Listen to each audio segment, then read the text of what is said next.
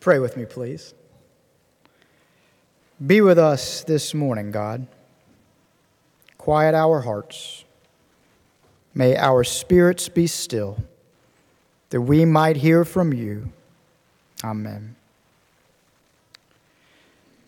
I do not believe that one can settle how much we ought to give, C.S. Lewis writes, and as Jason just quoted.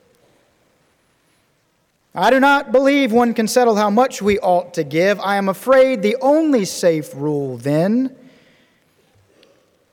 is to give more than we can spare. Now, this, of course, is what we see the widow do in today's gospel lesson. Give, that is, more than she can spare. As she puts her two small copper coins into the offering plate, Jesus turns to his disciples and says, Truly, this poor widow has given more than anyone else. Why does he say that? Because, in the words of Lewis, she has given more than she can spare. Years after this encounter between Jesus and his disciples and the widow, Jesus' brother James, himself reflecting on the nature of giving, writes to the Christian church, saying, and I quote, Every generous act of giving with every perfect gift comes from above. Every generous act of giving with every gift comes from above. And with those words in mind, I'd like to tell you a story. There was a young woman at my first church who was active in our young adult group and who regularly came to the Bible studies that I would lead. I never get, did get to know her well, but I did spend enough time with her to know that her financial situation was precarious. A young lawyer, she was drowning in student loan debt and struggling to make her monthly mortgage payments. I distinctly remember her saying to me, You know, when I got into law school, I thought it meant I was supposed to be done worrying about money. But now that I'm a lawyer, I worry about money more than I ever did. The point here being this young woman lived month to month with no financial margins to speak of, constantly worried about whether she would be able to make ends meet. So, here now is why I tell you her story. I tell you her story so as to tell you this when April's brother Casey passed away from colon cancer in 2016, April's parents set up a trust fund for his children. Well, once the trust was set up, a link was posted to social media so that those who knew Casey could, if they so wished, contribute to the fund. And of course, as the fund managers, April's parents were privy to the names of those who contributed to it. One afternoon, not long after Casey passed, April's mother called April and asked her, Do you know someone named? And then proceeded to say the name of the young lawyer from our old church. April responded that yes, she did, and then asked why. To which her mother said, because she just gave a gift to Casey's trust yesterday of $250.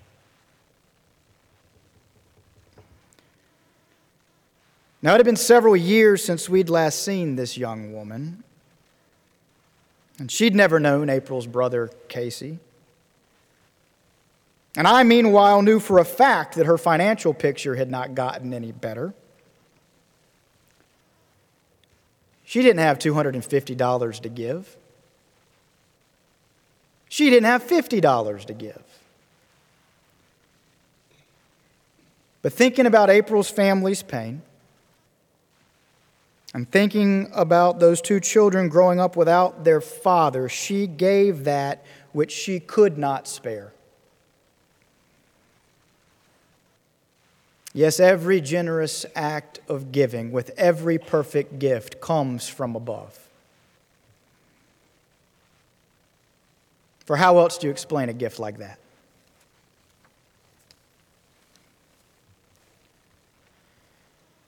You know, in the early years of my ministry, I used to shy away from sermons about giving, from Bible studies about giving, from reminders about the importance of giving. I honestly don't know why. Youthful cynicism, perhaps.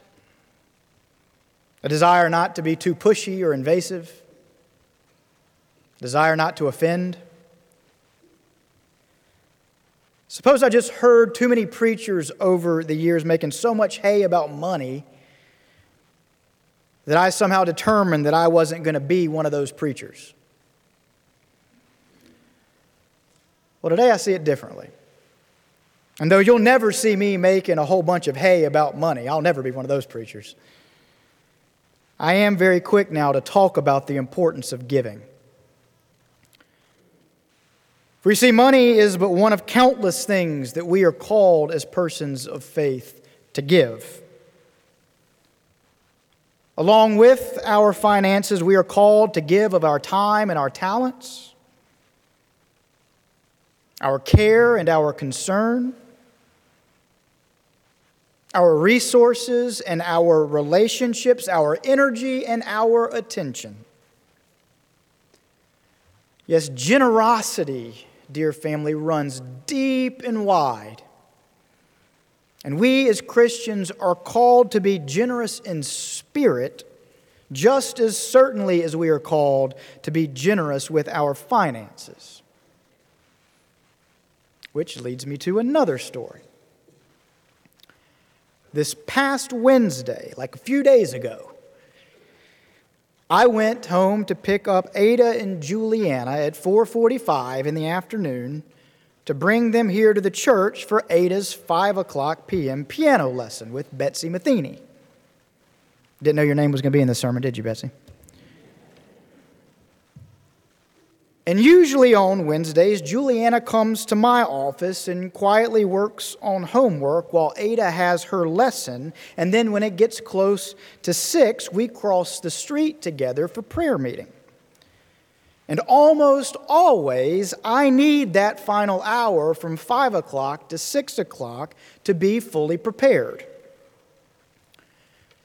Well, this past Wednesday, Whit wanted to come along too, which was wonderful but unlike Juliana, who can sit quietly and do her own work while I finish mine, Whit requires supervision. And I mean close supervision. And that's all well and good, but I was not finished with everything I needed to have finished before prayer meeting was to begin. Thus, I found myself in a spot. Well, enter James Bennett. Just so happened that as we were dropping Ada off for her lesson in the choir room, James walked out of his office and found our crew standing there in the hallway, which was quite timely because in that very moment, Ada realized that she'd left her piano book in the car, which meant that I needed to run back to get it. Not a simple proposition for a father with a two year old at his feet. Well, James graciously invited Whit and Juliana to his office, and I promptly ran off for Ada's bag. By the time I returned, I found James and Whit playing together while Juliana watched on, and Whit was laughing so hard and having such a good time. And so too was Juliana, laughing at what they were doing together. It was great. But here's the thing I still had stuff to finish. So James, knowing this, told me that he had Whit covered. It's okay, he said. We're having a good time. Go on.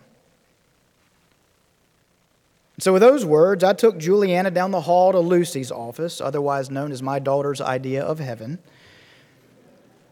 And I did a few things in my office. And then Juliana and I went back to James's office where we found Whit sitting in James's lap as James was reading to him from a children's book. From there, Juliana played a little longer, and I went back and gathered the rest of my things. And then, finally, reunited with Ada, we all walked across to the CAC for prayer meeting. Now, here's why I tell you this story. When we got home Wednesday night, while Ada was working on her homework, Juliana was quietly at work in the dining room drawing and coloring. And no one thought anything about it. And for at least half an hour, she was in there at it. And then all of a sudden, she called to me saying, Daddy, do you think this color looks like Mr. Bennett's skin?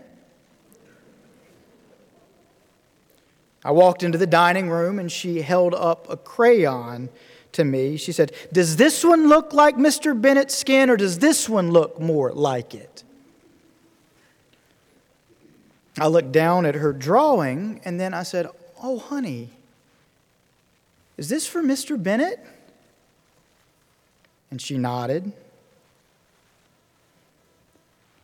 So then, with a slight lump in my throat, I said, I think that one right there is the perfect crayon for Mr. Bennett, honey. And here now is why I got a slight lump in my throat. The picture is a rendering of James with hearts and stars surrounding him, which is, of course, sweet. But as you can see, the vast majority of the page is a note to James, which sounded out phonetically rather than spelled properly. She's just learning to spell, she's just started kindergarten. Reads, You are amazing, working so hard. You are so special to everybody. You take the right trail every day by which she means you always make the decision to be kind and good to others. Sweet, right? Now, I'm not entirely sure what it was about that experience that so affected Juliana, but the time and attention and kindness that James showed to her and to her little brother on Wednesday night made an impact on her a real impact. She's not prone to drawing pictures and writing notes like that, particularly not so quietly and without having mentioned anything about it beforehand. No, it was clear James's kindness and tenderness and generosity of spirit had penetrated, had gotten inside of her, had made an impression. So much so that two hours later she was still thinking about it.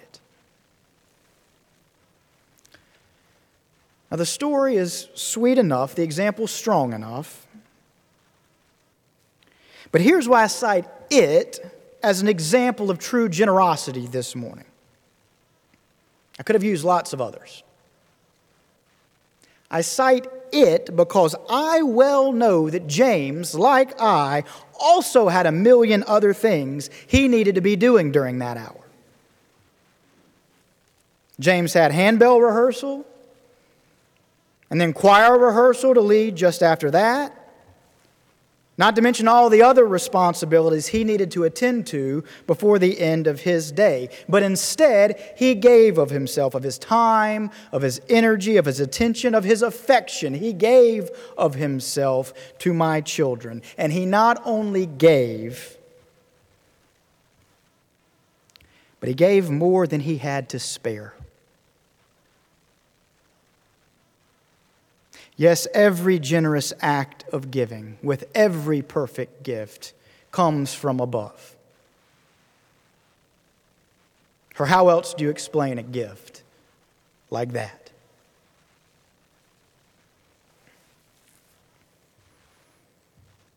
No, I'm no longer ashamed to talk about giving as a pastor.